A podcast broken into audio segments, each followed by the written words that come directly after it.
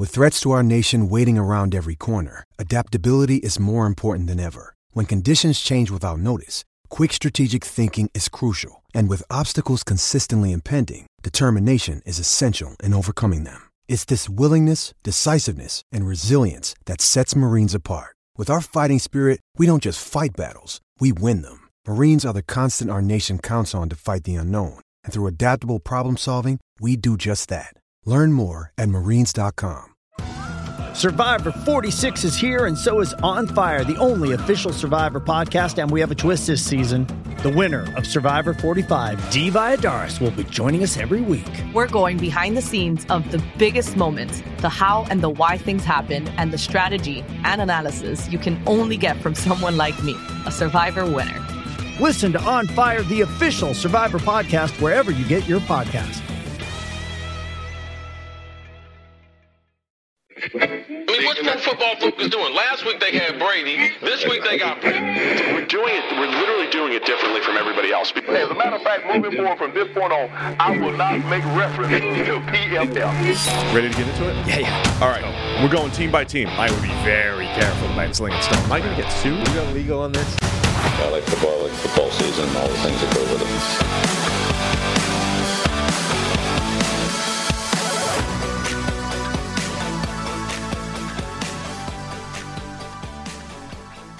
All right, welcome into the PFF NFL podcast. No Steve here, Sam Monson taking over as host. So we brought in Mike Renner, straight from uh, sunny Florida. Mike, I am. It's fantastic down here. I uh, I don't miss Cincinnati one bit. The weather, at least. I don't know what you're talking about. It was 20 degrees the other morning when I was walking the dog, and then it got all the way up to 40. Like this is glorious springtime weather. Balmy Cincinnati or sunny Cincinnati, as Austin Gayle used to say. Yeah, yeah. Um, so today we're we're going to continue our draft uh, talk post NFL free agency. Last week we're going to start talking about some offensive tackles, big guys, uh, the trenches. Um, we're going to talk about we build a perfect offensive tackle prospect like we've been doing at a bunch of other positions. We're going to talk about Peter Skoronski and arm length because that's something that people get obsessed with around this kind of time. We're going to talk about Dawand Jones and the the giant offensive tackles that are kicking around the NFL, and maybe a little bit about uh, sort of one-dimensional type of players, pass blockers, run blockers, that kind of thing. But before we get into it, just enough time to tell people that the PFF NFL podcast is sponsored by Western and Southern Financial Group. They're the people that provide this glorious studio. Can't see the plaque on the wall, but you can see the little Western and Southern mug down here. Um, while you focus on your roster moves, Western Southern helps advance your money moves. Buying your first home, planning to start a family, wondering how to make your money grow. Western Southern's playbook of life insurance, investment, and retirement solutions helps you rest assured on game day. Team up to understand needs and address goals with a game plan built just for you. Get started at westernsouthern.com forward slash PFF. That's westernsouthern.com forward slash PFF. All right, Mike, let's start off with how good a group is this in terms of offensive tackles in the draft this year?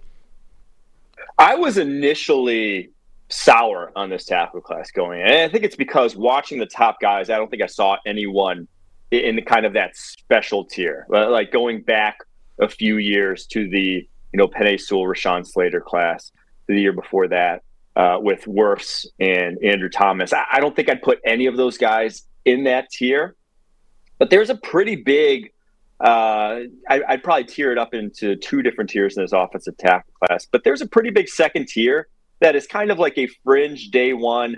More likely than not, like if it was a super good tackle class, you'd like them more as like second rounders. But I do think that there's a pretty deep second tier to where th- there's a lot of options, at least, to develop in this offensive tackle class. So if you're in need of one, I suggest taking one in the top 50 picks, but there should be talent available for you in this class. It's not completely bereft. Yeah, it seems like um, certainly when you're looking at the sort of top tackles, there's nobody that fits into that surefire guy you love category, but there should be a lot of starters from day one. Uh, day one, day one starters, and day one starters taken on day one. Like guys are going to go yes. first because you need starting offensive tackle. That's where they're going to go.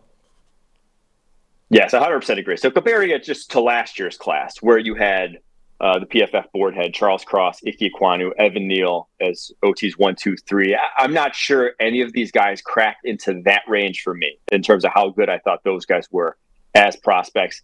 The one guy I would could could put in that tier is Peter Skoronski, but we're going to talk about him right. probably a little later, and that he's a little different in his projection and just what he brings to the table. Uh, but then, kind of, I think the second tier of this year's tackle class is a lot bigger than last year's. Because last year we went from them to Bernhard Raimann, Tyler Smith, Trevor Penning. That was kind of like it for the guys felt good about as fringe or first rounders uh, in that realm. And then after that, it was guys where it's like, eh, back end of the second, late day two. Uh, I think this year there's like four guys I would put in that back end of the uh, back end of the first into the second round conversation. All right, so let's start off doing this little exercise that we've done for a few other positions. We're going to build the perfect uh, offensive tackle prospect. We're going to start off with what that looks like from an NFL player perspective, and then you're going to give us what that looks like from the guys in this draft class. So we break the position down into a bunch of different uh, traits or categories or whatever that we're looking at. Offensive tackle, you've come up with just the four categories this time. So we've got play strength mirroring, you know, the ability to to kind of stay opposite the the defensive lineman trying to get past you, hand usage, and then the best on the move or out in space. Um, so for the NFL, play strength has got to be Trent Williams. That dude is just an absolute freak show when it comes to being more powerful than the guy he's trying to block. Mirroring, I think it's you know, we've got either David Bakhtiari, who has been probably the best guy at that over his NFL career, or Rashawn Slater, if we've decided that you know David Bakhtiari's knee is a, a chronic problem, that's probably going to take him out of that conversation going forward. Hand usage. I think Lane Johnson at right tackle for the Eagles is is exceptional with his punch and uh, how he uses his hands. And then best in the move right in space seems weird for a guy that's as freaking strong as he is, but Trent Williams on the move in space is an absolute nightmare. It's like getting hit by a Mack truck if you're a linebacker or a defensive back trying to stop him. So that I think is the NFL version of the perfect offensive tackle. What about the draft class, Mike? Yeah, there's a reason why Trent Williams is a unicorn, right? Why yeah, the highest grade ever. It's because you don't see guys with that combination too often, and I don't see one in this class also. But play strength wise, this was probably the hotly most hotly debated one is play strength in this draft class because there's a number of guys in this tackle class I think that are plus plus play strength that are high level in that regard. Whether it's Broderick Jones from Georgia, whether it's Dawand Jones from Ohio State, and that is just you know you're not going through that guy. Um, but the one who I think takes the cake is Darnell Wright from Tennessee. Yeah, obviously, he's a little older than the other guys. He's a fourth year, four years starting at Tennessee. But you see him, and everyone brings up the game against Willie Anderson because you want to see a guy and how he fares against top competition. You see him in that game, and one of the few guys who could really sit down and drop anchor against Willie Anderson's bull rush, and that's uh, you know that's something you need to see. That's something that separates kind of the man from the boys in the tackle position. That uh, a lot of NFL evaluators, if you if you don't have that ability to you, if you can't anchor against the bull rush, you legitimately just won't see the field in the NFL because they'll bull rush you every single time. Then you know the power. If you can't stand up to NFL power, you'll see it every single play, and you'll lose every single play because you have no recourse. So to me, Darnell Wright, you watch his tape, you watch his upper body strength, and it's just high end NFL stuff. Uh, and so I think he takes the cake in that regard. All right, mirroring.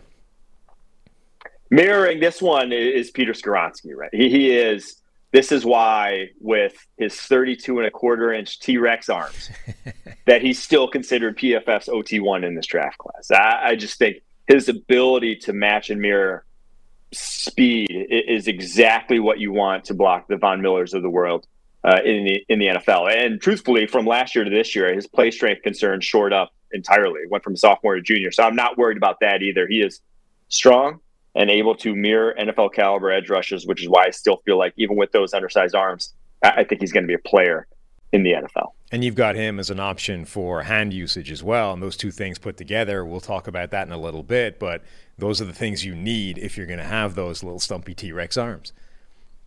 Yeah, he uses his hands probably as well or better than anyone, but they're 32 and a quarter inches. There's only so much you can do with them. That's why I think Dawand Jones also deserves some love for the hand usage because maybe he's not as consistent snap to snap as a Peter Skoronski with them, But when they're 36 and 3 eighths inches and you're as strong as Dawand Jones is, all it takes is one well placed mitt and he stops edge rushers before they start. So he's fantastic at kind of getting that initial contact, using that length. I think we talked about the combine that like a lot of guys with arms, you know, 35 and a half inches or longer, those really long, obscenely long arms, they just don't know how to use them. And they're almost right. a detriment because they're late to punches a lot. They're too long. They just can't time it up.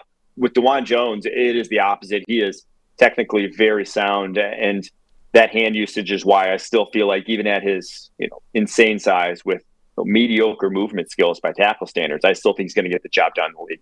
Well, he's one of the few people who have has arms that length and they're still in proportion to the rest of him. Like all of him is that size. That helps. Whereas other yeah. guys that have freaky long arms, they're they're out of proportion to the rest of their body. Like they're big people, but they're not 36 inch arms big, and maybe that's part of the reason why they lose control.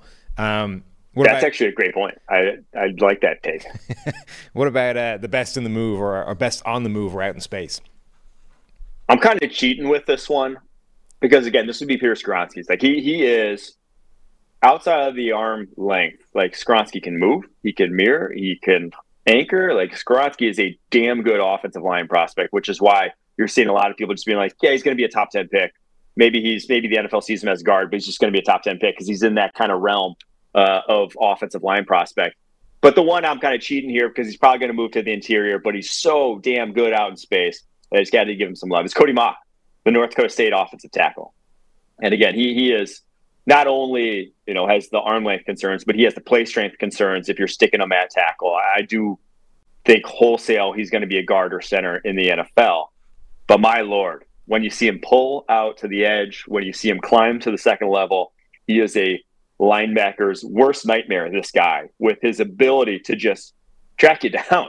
You know, he's a former tight end, gained 80 pounds to play offensive tackle over the course of his six years at North Dakota State, and he still moves like one. So, yeah, Cody Mauch, that's a guy I want if I'm any sort of wide zone, any sort of wide run scheme heavy that's really getting our guys out in space, out in the move. Cody Mauch's going to be a terror in that kind of scheme. All right, so that's building our perfect offensive tackle prospect from this year's group. That brings us on to Peter Skoronski. This is who we've got to talk about now because he's your mm-hmm. offensive tackle number one.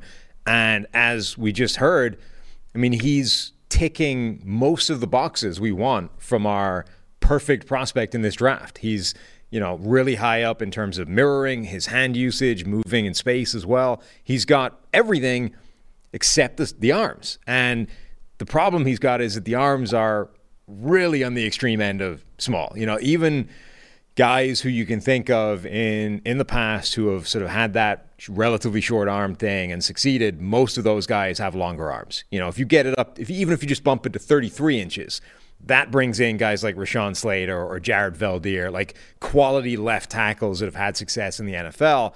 As soon as you get below 33, you start to run really low on names of successful guys really quickly. And he's 32 and a quarter.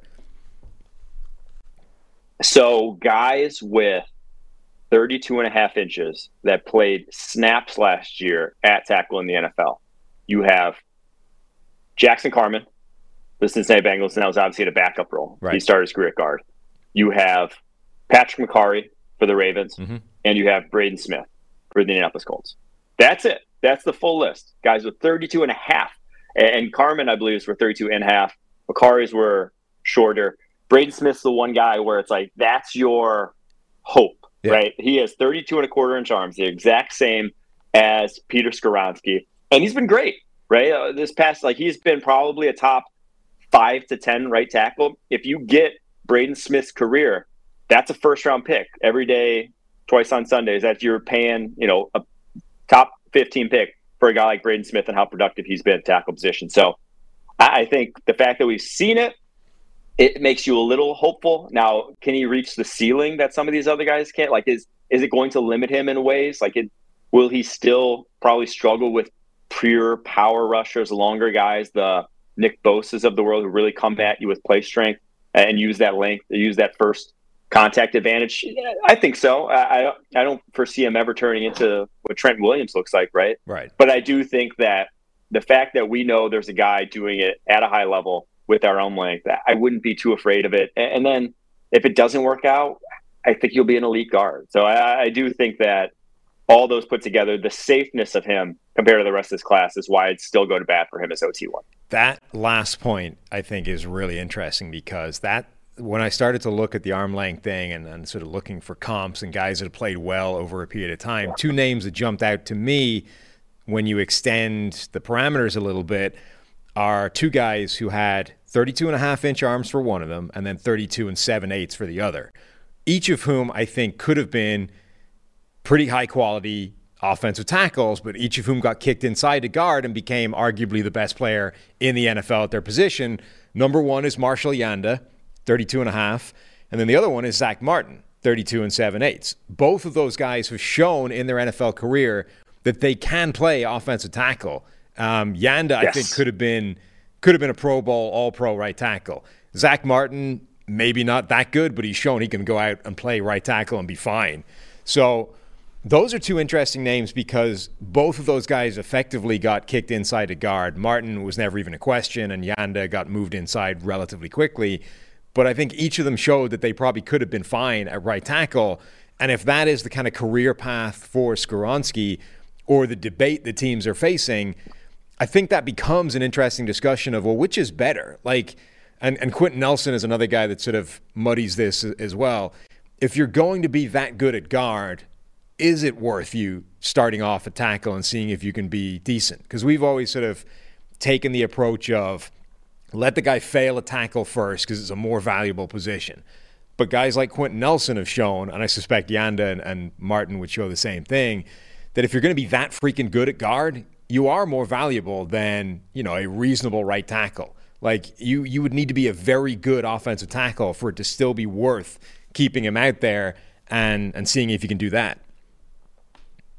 Yeah, I 100% agree with you there that they have to be legitimately, you know, below like legitimately a problem at tackle before I'm switching him to guard, just because of the ease of which you can find one and not the other. You know, you can go find competency at guard. You just cannot find that uh, at tackle very easily. And I will say this, Marshall Yanda, if that's like what you're getting, he had an 85.5 overall grade at tackle in his career. Right. Like he was legitimately, like you said, a good tackle. And I think Zach Martin uh, wasn't to that degree, but was competent there. So I, it's limiting, yes, but I think you are cutting yourself off from a super valuable, super, uh, and in my opinion, high floor player if you're just throwing Peter Skoronski out of the staff class because of his arm. Yeah, I mean Yanda is the kind of jackpot scenario where obviously he was I mean he was arguably the best guard of his generation during his NFL career, but also had enough time at tackle where he proved he could have been a very good right tackle if the Ravens wanted to play him there instead. Like if that was I mean that's probably the ceiling of what you can expect for anybody that's in this bucket of undersized arms or, or concerning arm length. Um, this is also where we have to remind people that you're, you're going to find places that say that Joe Thomas had 32 something inch arms, but when Joe Thomas was on the podcast, he explained that that measurement was a mistake, and actually his arms mm-hmm. Significantly longer than that and far more, you know, prototypical left tackle numbers. So sadly, what was the best data point to make this argument if you want to go to bat for a short arm guy for like a decade, it turns out is just bullshit. Yeah, hard to see a six seven guy having that short arms. Unless you're Aidan Hutchinson. Would have been cool. Would have been cool if he did.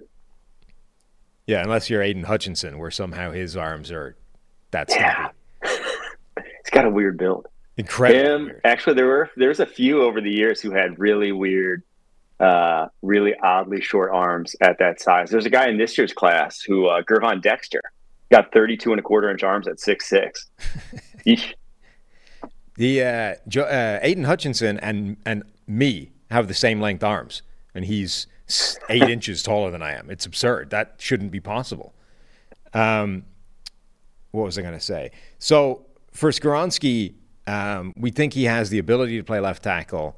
There are plays on his tape where you do see the arm length thing show up, like guys get into his chest, just and he just he just flails. Like he just can't, you know what I mean? You can't reset yeah. once that happens. Once a guy gets one arm into your chest and he's longer than you are, you're basically a passenger at that point, and all the footwork, all the play strength, all the ability to mirror in the world means nothing because you have no leverage point. Yeah, yeah, you saw that. There's reps against like Lucas Van Ness, where that are like the concerning reps, right? Where it's like Lucas Van Ness, 6'5", 270, 34 inch arms. That's kind of prototypical. The you know that's what you'll see at the NFL. That's you're worried about, and you saw him just Van Ness bowl him over right. a couple times uh, in their matchup. So that yeah, th- again, it, you just may not get the super high end because there are legitimate weaknesses or legitimate ways you can attack a short arm tackle. Uh, but I will say this: three years of starting at left tackle. I think one of the biggest things in this tackle class, especially at the top, is inexperience. You have Paris Johnson, the Ohio State tackle, with one year starting at left tackle. You have Broderick Jones from Georgia, one full year as a starter at left tackle. Those are kind of one, two on a lot of people's boards. And so if I'm looking and I'm, you know, a top 12 team, I'm someone like you know, whether it's like the Raiders or someone like the Titans who's like, I need that help right now. You know, my offensive line stinks. I need someone to come in and be good. Uh, I think you're looking at this tackle class and you're saying Peter Skoronski can do that. Whereas these other guys, maybe the transition's a little steeper. The other thing I'll say, and I don't know if this means anything beyond just, you know, circumstance, but when you turned on the combine, when you watched him move around and the the the lycra crap that they had on, he just looks like a guard. Like he if you freeze framed the picture of the dude and said, "Where does this guy play in the NFL?" You would say offensive guard. You wouldn't say tackle. Like he's got that kind of body type. So it, it's not just, I don't think, the short arm thing. If you're, you just take a look at him, you go, that guy's definitely a guard at the next level. So I think there's a pretty high chance that a team drafts him and he ends up playing guard relatively quickly. Like maybe they have an acute need of tackle, mm-hmm. and that's where he plays in a pinch year one. But like he feels to me like he's going to be a long term guard. I hope not. I hope he gets a shot. I hope you get your shot, Peter.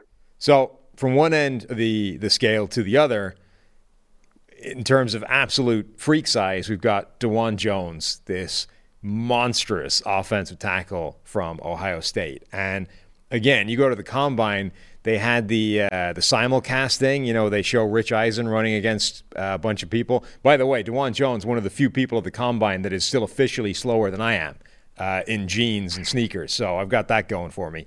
Now, he outweighs me by 200 pounds, so it's not all sunshine, but I can still outrun him just. So when they had the simulcast of him running against Mekhi Becton, who's 6'7, 360 or something like that, he made Mekhi Becton look small. That is not easy to do. Like, he looked like a giant chasing down Mekhi Becton on that simulcast thing. Now, Mekhi Becton ran away from him, so there's there's that. But we are talking about one of the largest tackles we've seen come into the draft ever. Yes, I mean, so Daniel Faalele last year was talked about as one of the biggest OTs, you know, NFL history. Right, but his was more weight. Like he was thick throughout his frame. Dawand Jones is legitimately like built larger even than Faalele. Like he has longer arms, broader shoulders. Like it just that guy is enormous. Like he looks like he belongs on a basketball court. Not you know that's the type of build that plays center in the NBA usually, and not offensive tackle in the NFL. So he's just absolutely enormous. And so when you're evaluating, you know, just him compared to Skoronski, like they're playing a different game almost in what they're doing, how they're blocking, how they're pass protecting, just because his foot speed's never going to be elite. You know, he's never going to move the way, you know, Skoronski moves. It just, that's not going to be his game. But I think you see, you know, watching him and then watching guys like Trent Brown, uh, obviously 300, you know, 70 plus pounder, like even Orlando Brown, even though he's not, you know, nearly as big, but does have that massively long, large frame that just if you can play on balance, if you can play steady and use your hands at a high level, like you could still be a very effective offensive tackle in the NFL. As we saw, Orlando Brown just got paid, and and I think Dawand Jones' tape compares very favorably even to Orlando Brown's coming out of Oklahoma, and, and just the consistency you saw from them. Uh, and obviously, the traits are like even freakier in the arm length, in the hand size. Look at those, eleven and five eighths inches. Like he just he gets his mitts on you and the block is over. So uh, I do think he may not be necessarily for everyone, but if I'm a team that's really a Uh, you know, if you have a mobile quarterback, I, I keep going back to this with him because you know you can't rush a mobile quarterback. You can't get super far upfield. You can't fire off the line. You have to play contain still. If you have to contain rush against Dawand Jones, he's going to eat your lunch. And so if you have a mobile quarterback, he's going to give you massive pockets to step up into. That I think this is a guy you're really going to want. So if it's, uh, I don't know where exactly that's going to fall in the draft. It's really going to be, it's definitely going to be kind of like an eye of the beholder type of draft pick where he's going to have a lot more value to one team than he may another team. So with those guys, it's somewhat difficult to project where they come off the board. But I do think if he lands in that kind of situation, he could be he could have an Orlando Brown esque career path. Man, truthfully, that, where Orlando Brown was like solid right away, and I think that you could see that from Dawand Jones. Yeah, absolutely. That that's an interesting point that I hadn't thought about before. That if you have a quarterback that's a threat to rush, and you you already face different types of pass rushes than more statue like pocket passers, that guy's value goes up because he is going to absolutely stone those players on the edge and eradicate them from the play. Um, the Orlando Brown comp is an interesting one because obviously he just joined the the Cincinnati Bengals, was a sort of surprise um, addition in free agency. But you're right, has been a good player. Not great, but a good player at both right tackle and left tackle now is, you know, a huge offensive tackle is still significantly smaller than Dawand Jones, but also is a guy that, you know, showed that you can you can succeed. So if on the scale of Daniel Faalele, Orlando Brown, maybe Dawand Jones, you've got guys that were massive, mammoth offensive tackles, didn't necessarily have particularly good movement skills. Obviously, Faalele's were always a concern. Orlando Brown had one of the worst combine performances in NFL history. Um, and it, for him, it didn't matter. Like he got the chance, played right tackle, was good, wanted to prove he could play left tackle, is still good.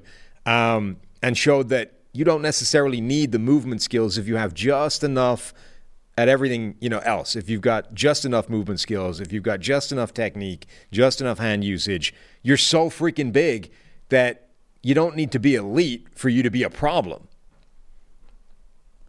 i i do think offensive tackle specifically guard center to a degree but like the skill aspect of it is so massive. Now, obviously, like you need um, some like requisite physical traits, but to me, it's very much a skilled position. Uh, go ask, go watch Mitchell Schwartz play offensive tackle, and try to tell anything otherwise than that. The way he blocked, the way you know the high end tackles block is not just with overpowering physical ability. Now, some guys can, the Trent Williams of the world can, but like you have to be crafty. You have to, again, know how to use your hands and know how to use leverage and know a lot of different skills that basically like kind of get thrown by the wayside a lot, I think, in the draft process, pre draft process, is that aspect of tackle play. Um, and so when I watched Dawand Jones, I'm like, he has those things. Now, does he have the high end, uh, everything else that you know, that like maybe uh, other guys have at the tackle position? No, but skill gives you a really high floor uh, at the tackle position in the NFL, especially when again you have the requisite tra- traits otherwise. And and again, I don't think his movement skills are diabolically bad. Like a five three five 40 yard dash for a tackle, not good by any means, but that's not into the problem realm of this guy can't move. So when that's the case, you know, Mr. Schwartz ran a five four five. He ran slower than Dawand Jones did coming out at 50 pounds lighter. So uh, I, I do think that Dawand Jones is going to be a fun prospect to follow where he goes in the draft and then where he ends up and how he plays in the league. I think the other thing is so there are very different natural quote unquote body types playing offensive tackle in the NFL, right? There are guys that play offensive tackle at 315 pounds, but really would be walking around at 250 if they didn't have to weigh 315 pounds to play offensive tackle. So effectively, those guys are, you know, much quicker uh, type bodies that are carrying around like 65, 70 extra pounds just to play at their the kind of you know inertia they need at the NFL level. Then you have guys like Dawand Jones or some of these other guys that are obviously just naturally huge human beings. And I think you sort of see the difference when these guys stop playing, right? And then there's a group of offensive tackles that basically look the same 15 years later, and there's a group of offensive tackles that look like they never played offensive line in their lives, 50 like 10 minutes yeah. later because the, the weight just disappears. so I think there's probably a big difference between like how natural the movement is for a guy that's carrying around 70 extra pounds to a dude that just walks around at this weight and that's who he is. And there's a degree to which you know, you might not have the the foot speed, the sort of nimbleness of these smaller guys, but you aren't also sort of carrying around a bunch of extra weight that doesn't need to be there. Like this is who you are. So you probably have sufficient movement skills for that size because you're not like out of proportion. This is just like you as an athlete, you know what I mean? And if you're yes. if you have like requisite if you're just a good enough athlete, you're going to be a problem to get around because you're so big. Yeah, my, my favorite is with Dawand Jones is watching his high school basketball highlights because that's where you see that it's just like, oh, this guy's just just a big fella that can move. You know, like he's just kind of like that guy who probably like he could probably dance, like he probably has all those other like requisite movement skills that just somehow he ended up 6'9", 370 instead of you know six foot two hundred. But he's just that didn't really change. The, again, the proportionality didn't get so out of whack with him getting that big that he, uh, you know, lost some of that coordination. So another interesting data point for Dawand Jones was the Senior Bowl because he goes down there and you know is a guy that's going to have to answer these kind of questions of you know can you hold can you have the the level of movement skills are you technically sound enough to play at this level and then pretty much dominated at the Senior Bowl right missed some time had uh, something was it a calf strain or something came up and had to stop practicing for a bit but when he was out there he was basically unstoppable. Yeah, and that was really, I don't want to say what sold me. I was kind of a fan of his game before, but that really showed me that he has, um, you know, answers. Like he's a student of the game who isn't just, you know, isn't just getting by on his size. He's actually crafty in how he approaches blocks, how he pass protects. So, uh, yeah, that that was a performance that was kind of a mic drop one day of practice where he, he, really couldn't have. You know, I don't think he lost a rep that entire day. That was really just oh, he's going to against other NFLers and he looks the part still. Uh, is there anybody? Obviously, you're you're dealing with a fairly small sample size of people that are that large, but is there any comp that you had for him that actually makes sense? I, I, just said Orlando Brown, just like stylistically, that's what he looks like. That's who he's going to play like. Now, obviously, he's a little bigger than him, but there really is, you know, when you're generational outlier of size, there's not going to be too many guys you can comp him to. Right. Um, the Orlando Brown thing, though, I think is something that's definitely in his favor. Like, I think it's always good when there is a recent, relatively straight line comp for a guy that is succeeding at what you were and what you were trying to do. So that Orlando Brown has been good for a while and just got a big payday from the Bengals as his most obvious comp it has got to be a good thing for Dawand Jones coming into this draft and sort of showing that you know you can still play at a pretty high level being that freaky big. Yeah, I, and I want to make it clear. I, I, usually don't go for slower footed off tackles. Like I, I think the ability to change directions is a premier trait for the tackle position. That, that is like the starting point you need to have. So I, I didn't. I Daniel Faalele was outside the 150 of right. the PFF draft board last year. Like the guys who are usually that big and aren't necessarily skilled, I'm not going to go to bat for. So that's why for Dawand Jones to be 31st in the draft board, he, he has to have the goods elsewhere. So I would just put that out there that this isn't usually the type of tackle that I think succeeds in the league. Introducing Royal Caribbean's newest ship, Icon of the Seas, the ultimate family vacation. The ultimate six slides, eight neighborhoods, zero compromise vacation. The ultimate never done that, can't wait to do it vacation. The ultimate chillin' by a different pool every day of the week vacation. This is the icon of vacations. Icon of the Seas. Arriving in 2024. Book today. Come seek the Royal Caribbean. Ships Registry Bahamas. So, the other thing I wanted to touch on today is um, we're in this world now where we appear to have more sort of one dimensional offensive tackles playing in the NFL than any period that I can remember. On the one end of the scale, you've got guys like Jawaan Taylor, who just got a big payday from the Kansas City Chiefs, $20 million a year, who's been a very good pass blocker, but had some of the worst run blocking grades of any offensive tackle in the NFL. And all the way at the other end of the scale, you've got guys like uh, Kaleb McGary, who was an elite run blocking tackle for the Falcons with short arms, by the way. Um, but you know, meh as a pass blocker in his best year, and much worse than meh in previous years. So, how many of the guys in this draft are sort of wildly one dimensional like that? And is there anything you think that's sort of explaining this uh, divergence or sort of broadening of the spectrum?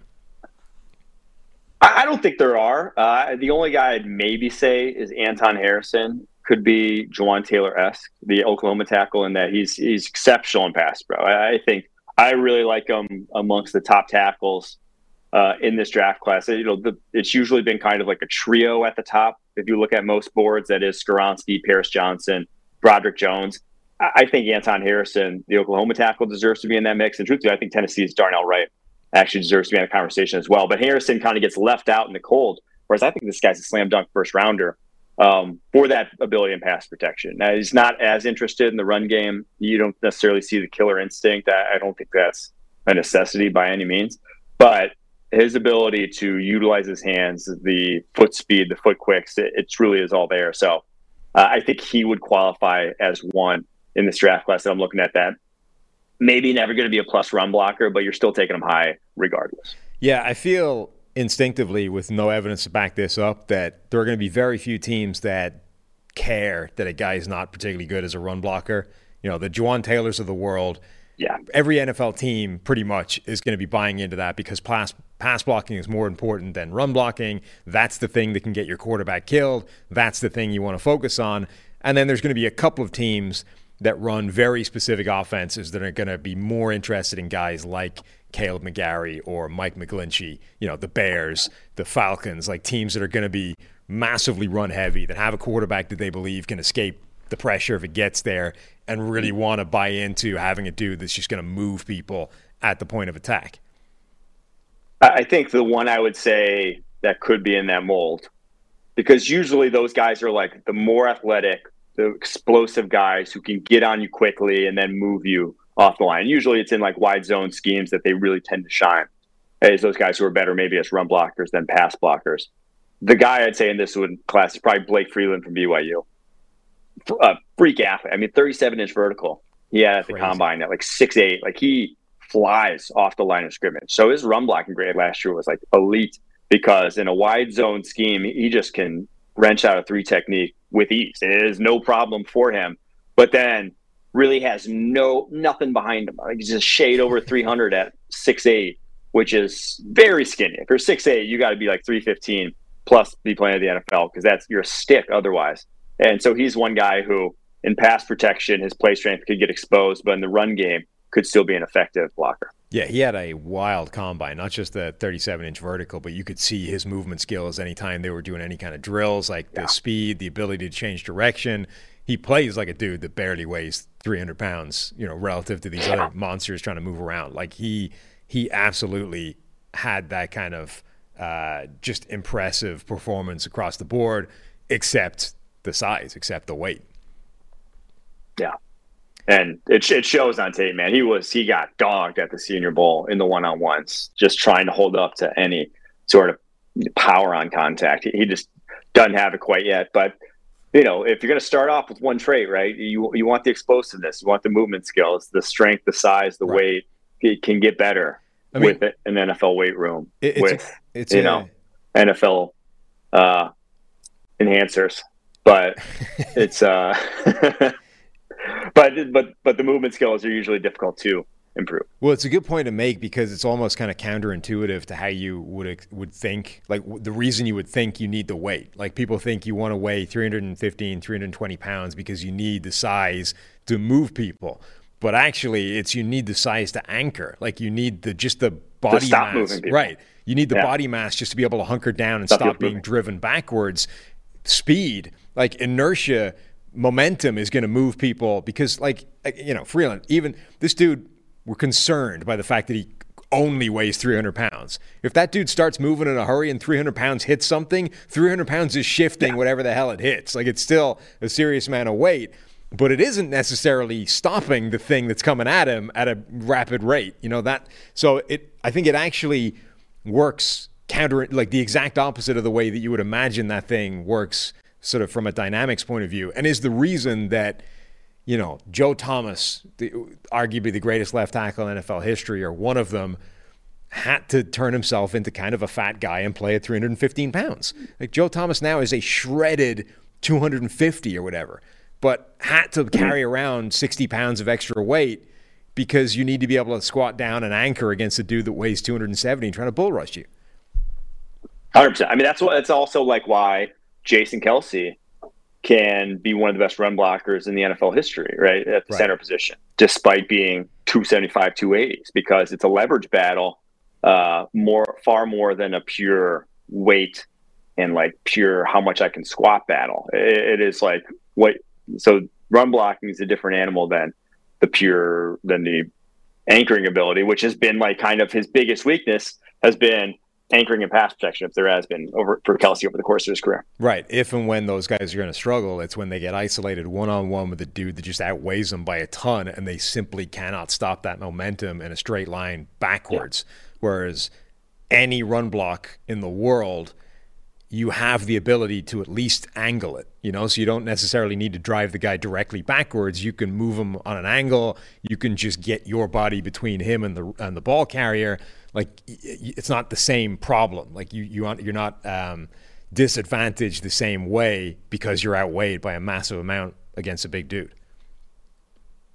Yeah, how much was Evan Mathis back in the day? Because he was probably like the poster boy for just like he could move guys off the line of scrimmage, but was like 295, 300 pounds. Like yeah. he was not a big guard by any means, but he was the best run blocking guard that I've at least seen the past decade or so. He was listed at like 305, but I, I don't know if that was before he got like shredded and jacked. You know, like later in his career, he had a six yeah. pack at that kind of size. I'm guessing he wasn't 300 plus pounds at that point. Like he he dropped some. That was probably whatever he showed up at the combine to show people that he could play at this level and then just decided to get like like jacked up, jacked yeah. to his gills and just dominate people by being you know a, an athlete. Yeah, what a freak. All right, Mike. I think we've uh, covered the offensive tackles in the draft. We'll be back for uh, another show tomorrow. You won't be, but I'll be back tomorrow for another show. And then you're going to be back on Friday, where we'll probably do uh, another position group and, and run through some more stuff. Sound good? Hell yeah. Sounds Appreciate good. It, Michael. Thank you for showing up. Thank you all for listening, and we'll be back tomorrow.